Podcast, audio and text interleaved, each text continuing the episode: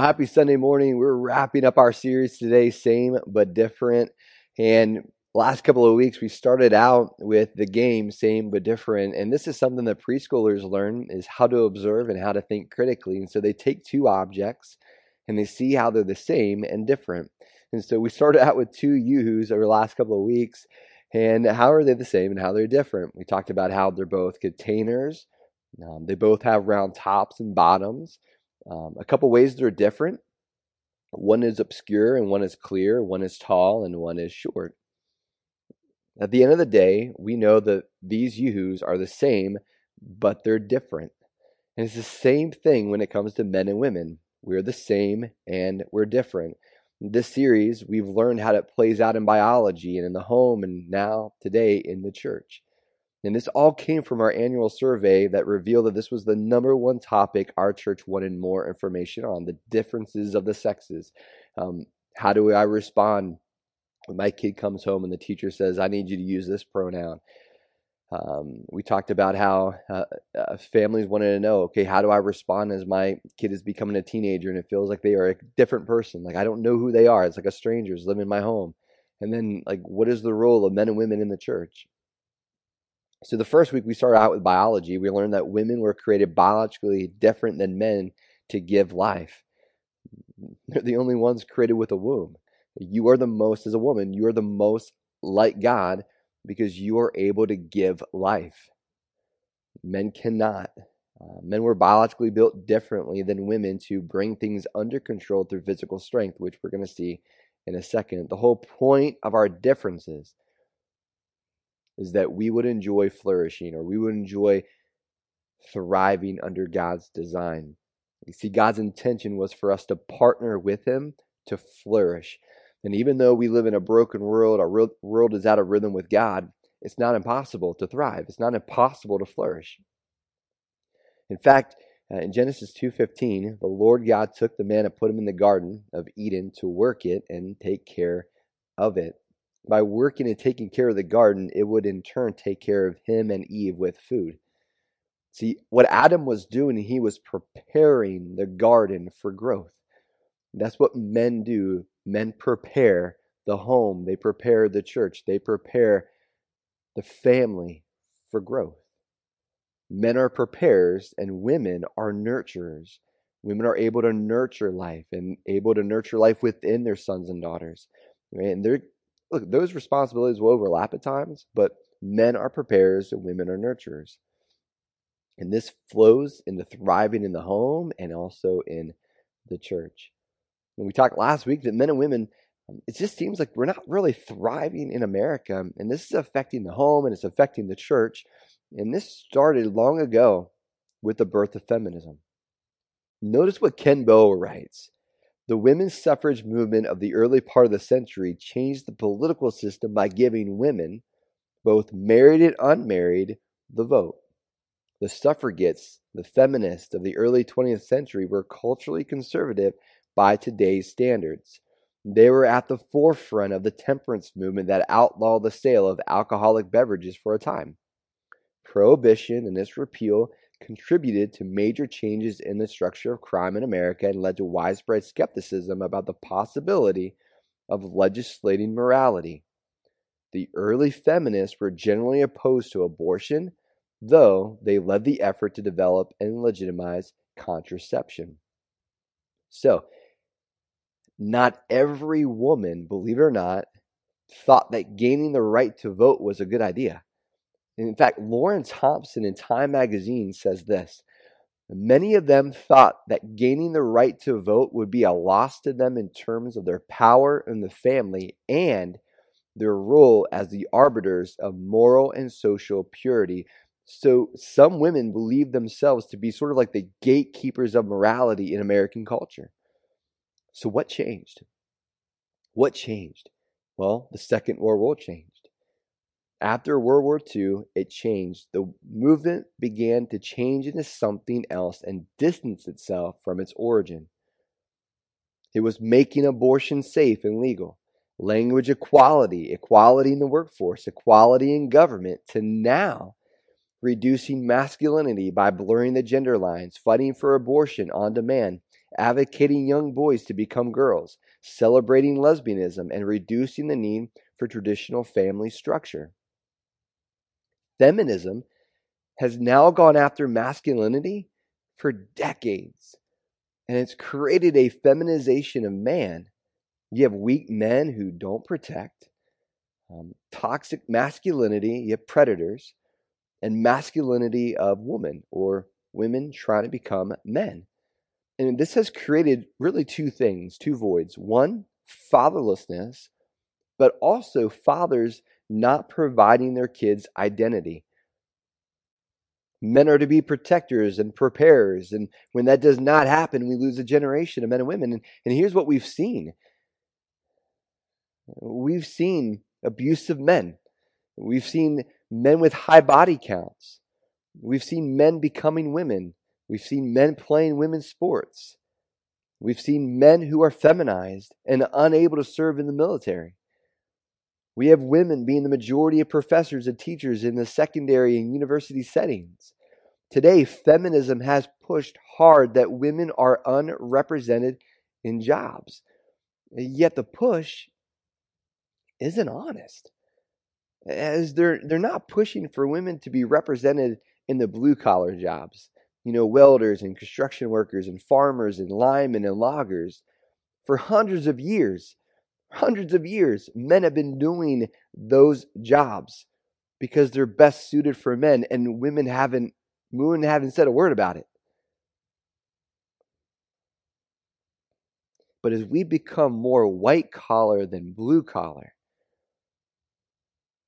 women are complaining that they are underrepresented as executives and in sports. Yet they are not complaining that women are underrepresented as linemen or loggers. Sivati Bakum said, When America sneezes, the rest of the world catches a cold. And this has impacted other parts of the world, including the church around the world. So, what's the tension? So, what's the tension in the church? We have God being made gender neutral uh, there's providing language equality in Bible translations.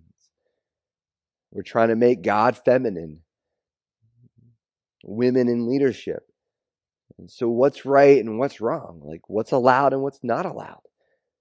And so, our commitment this morning is to understand what and why we believe God's roles are for men and women in the church. And for those who are new to faith and maybe still trying to figure out faith and not sure about faith, and hopefully your takeaway this morning is this is that we want to thrive as a church. And we believe the only way we can thrive is by following God's design or God's purposes. So let's break down God's purposes because when there's a breakdown of our God given purposes, there's a disruption to thriving. So, by design, we looked at men are preparers. They're preparing their sons and daughters for life. Women are nurturers, they're nurturing life in their sons and daughters, and both are forms of cultivating. They just look different. So let's quickly recap our God given purpose. God blessed them and said in Genesis 1 Be fruitful and increase in number, fill the earth and subdue it. Okay, so what does that mean? We, we give life. And women are biologically built to give life. You have a womb. Rule over the fish in the sea and the birds in the sky, and over every living creature that moves on the ground. The word rule means to bring under control or bring in order. Okay, but did you notice what it is? It takes strength to do that. So women were created biologically different than men to give life, and men were biologically built differently than women to bring things under control through physical strength. After the decision to disobey, notice that God affirms their purpose. He says, Eve, I will make your pains in childbearing very severe. You're still having kids, it's just going to be harder. With painful labor, you will give birth to children. Your desire will be for your husband, and he will rule over you. To Adam, he said, Curses the ground because of you. Through painful toil, you will eat food from all the days of your life. It will produce thorns and thistles for you, and you will eat the plants of the field. What type of, yeah, he was built differently. So, how does this translate to thriving in the church? So, that's what we're going to look at today. Let's first look at how Jesus treated women, and then we're going to look at how the early church viewed men and women the same but different. How about this one? Jesus valued his mom, he loved his mama. In John 2, um, there's a request made at a wedding. Um, back then, if you ran out of wine, it was not a good look. So Mary's approach that there's no wine, she goes to her son because she knows that he could do something about it. And he honors her request for his first miracle, turning water into wine.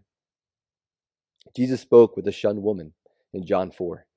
This is a woman on her fir- on her fifth relationship. Uh, she was shunned by the community. That's why she was at the well alone.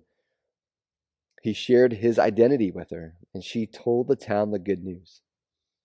Jesus invited women to learn from him as students in Luke 8 and Luke 10, and to travel with him, which included Mary Magdalene, Joanna, Susanna, Mary, and Martha, and along the apostles they ministered.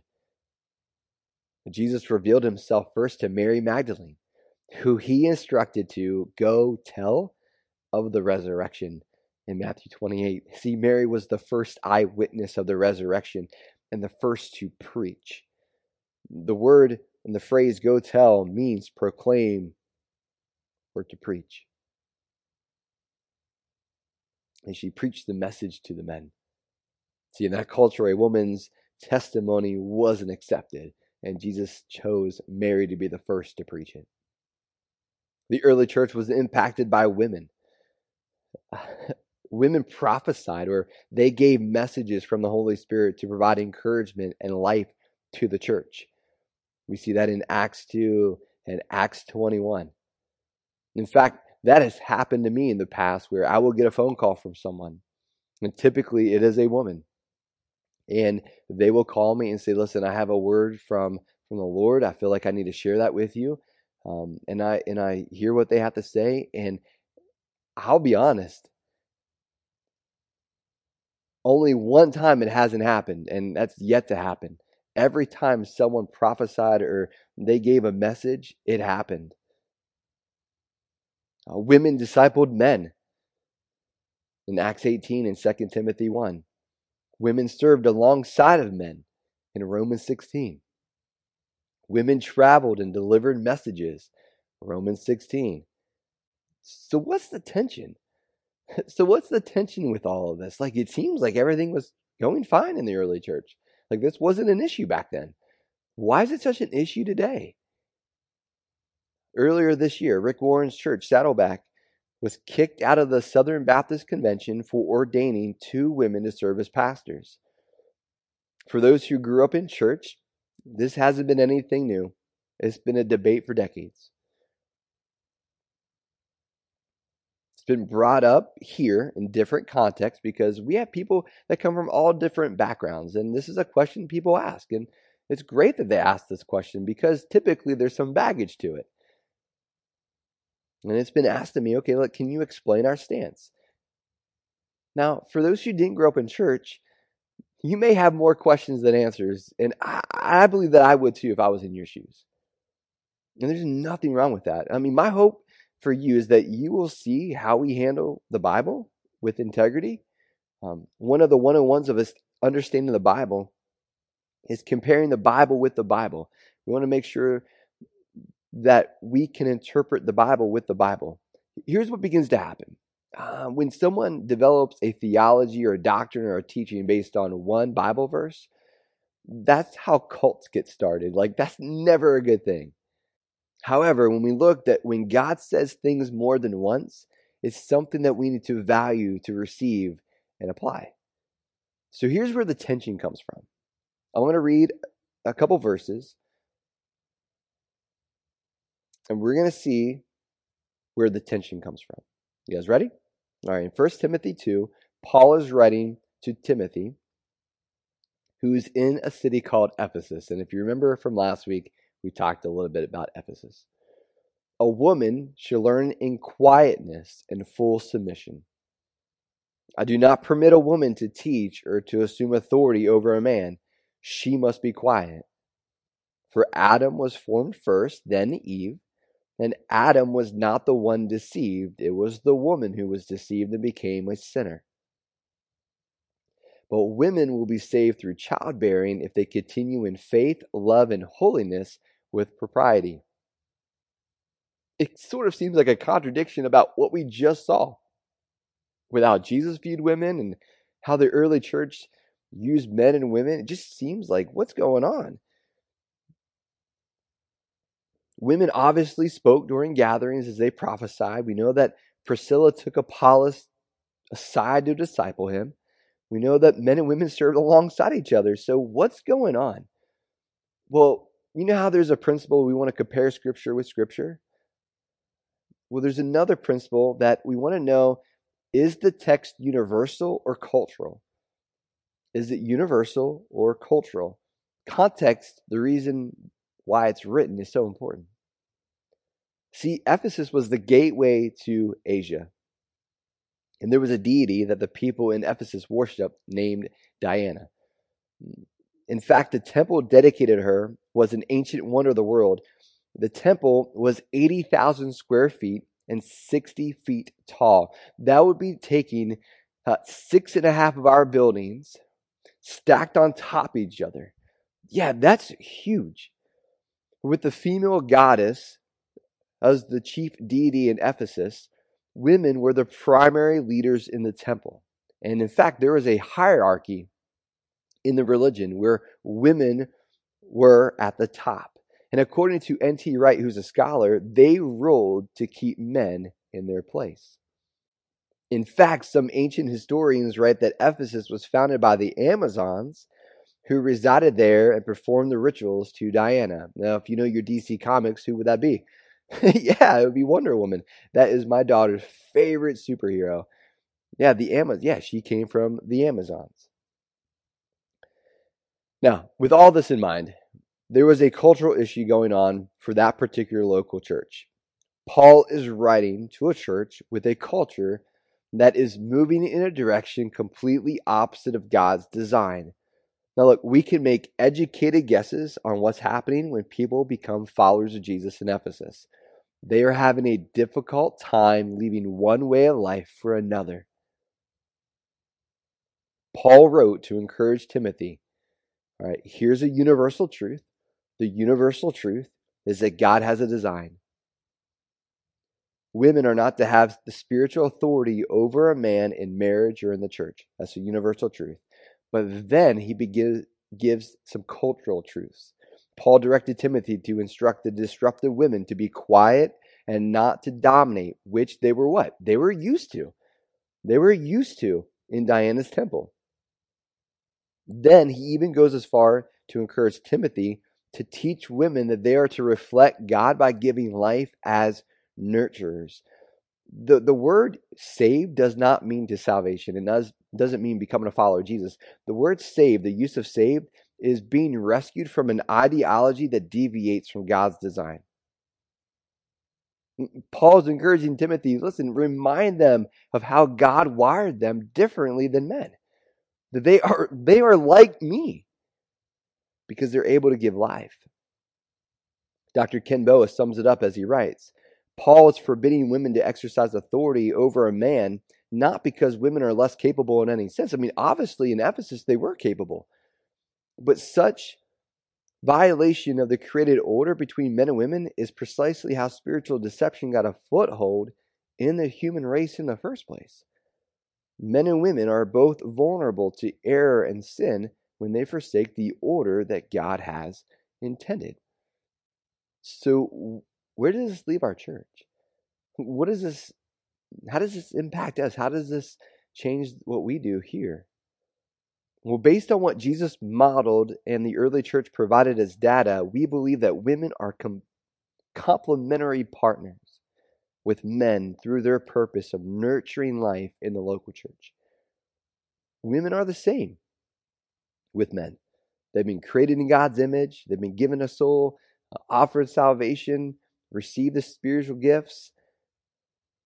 And when men or women are lockstep with their purposes, we fulfill God's design. And so, what it means here is from volunteering in any environment, speaking on stage, praying with and in front of others, speaking encouraging words, leading songs, supervising, teaching, and leading groups, we encourage women to serve in our church and be very visible in our church. Women offer value in our church that men cannot buy themselves. I don't want a church full of dudes. I don't want a church full of women either. We need both. This allows everyone to thrive in the church. And we live in such a weird area where everyone's so focused on titles. And so, if you're wondering about titles, we use coordinator, manager, director, assistant, leader. We would use executive director, um, minister, or deacon for both men and women. Based on the prescriptive scriptures from Paul, we believe that the office or position of elder, also called pastor, is reserved for qualified men.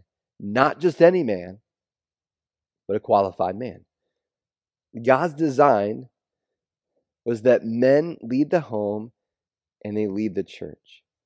This doesn't reduce a woman's value. In fact, some of our staff ladies would tell you, staff women would tell you, that it gets them off the hook as men will be accountable before God on how they led the home and how they led the church.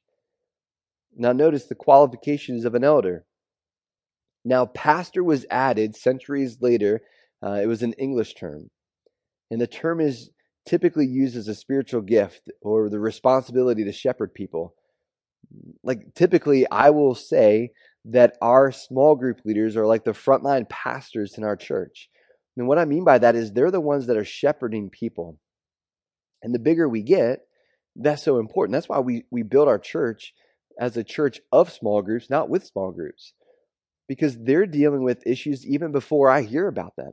They're praying with you before I have the chance to pray for you. And that's a good thing. So I'm not a big fan uh, of utilizing the word pastor with elder um, but we live in America and we, we have driveways that we park and we have parkways that we drive on. So it's just really interesting. And since it's a common term of someone that leads the church, we will put that in with elder and overseer, which the early church used to refer to men leading the church. In fact, this is what Paul writes to Timothy. Now, the overseer is to be above reproach faithful to his wife, temperate, self controlled, respectable, hospitable, able to teach, not given to drunkenness, not violent but gentle, not quarrelsome, not a lover of money. That does not apply to every guy. He must manage his own family well and see that his children obey him. He must do so in a manner worthy of full respect. If anyone doesn't know how to manage his own home, how can he take care of God's church? He must not be a recent convert or a new follower of Jesus, or he may become conceited and fall under the same judgment as the devil. He must also have a good reputation with outsiders, so that he will not fall into disgrace and into the devil's trap. Now, for those who have a church background, you would say, well, well, well, if you keep reading, it also says the deacons need to be faithful to one wife. Here's the catch with that Paul calls Phoebe a deacon in Romans 16. He uses the same word in 1 Timothy 3 as he does in Romans 16. And in fact, the early church had women serve as deacons. They called them deaconesses. And we don't see anything like this when it comes to elders or overseers, which means that it is a universal truth that men are to lead the church. So we have more than one elder here at Southbridge. Um, so this is not one person leading without accountability. Now, even though I lead the elder team and I lead the staff team and I lead our church, um, I'm also held accountable by the elders. Now, we are a volunteer driven, staff led, and elder guarded church. The elders guard and protect the mission and vision of our church, and, and they help us stay on mission and on message. And with that being the case, these men or these qualified men are typically the primary communicators on a Sunday morning. We see the Sunday morning message as the primary means to communicate our church's unified mission and message. And we believe that the pastor should be the primary communicator of the church's mission and message, as he's the leader of our church. Now, the Sunday message Here's what it is doing it's preparing people for the week and the weeks to come to live on mission and on message. Did you catch that? Yeah, men are preparers, women are nurturers. I truly believe that clarity is kindness. I believe in men and women at our church and fully understand that we need both men and women. We can't do it without each other. We are able to thrive under God's design. So, why have we allowed a cultural movement to dictate or influence His design for us to thrive? It's interesting that every cultural movement promises to make life better, but then it seems that it's never enough once it's obtained. It promises that men and women will thrive, but do we? So here's two things to think about. How does culture value women, and how does God value women? Although we share responsibilities as we reflect God's image, how are men preparers or protectors and women nurturers within the local church? Well, let's pray. Heavenly Father, we're incredibly thankful for Paul's writings.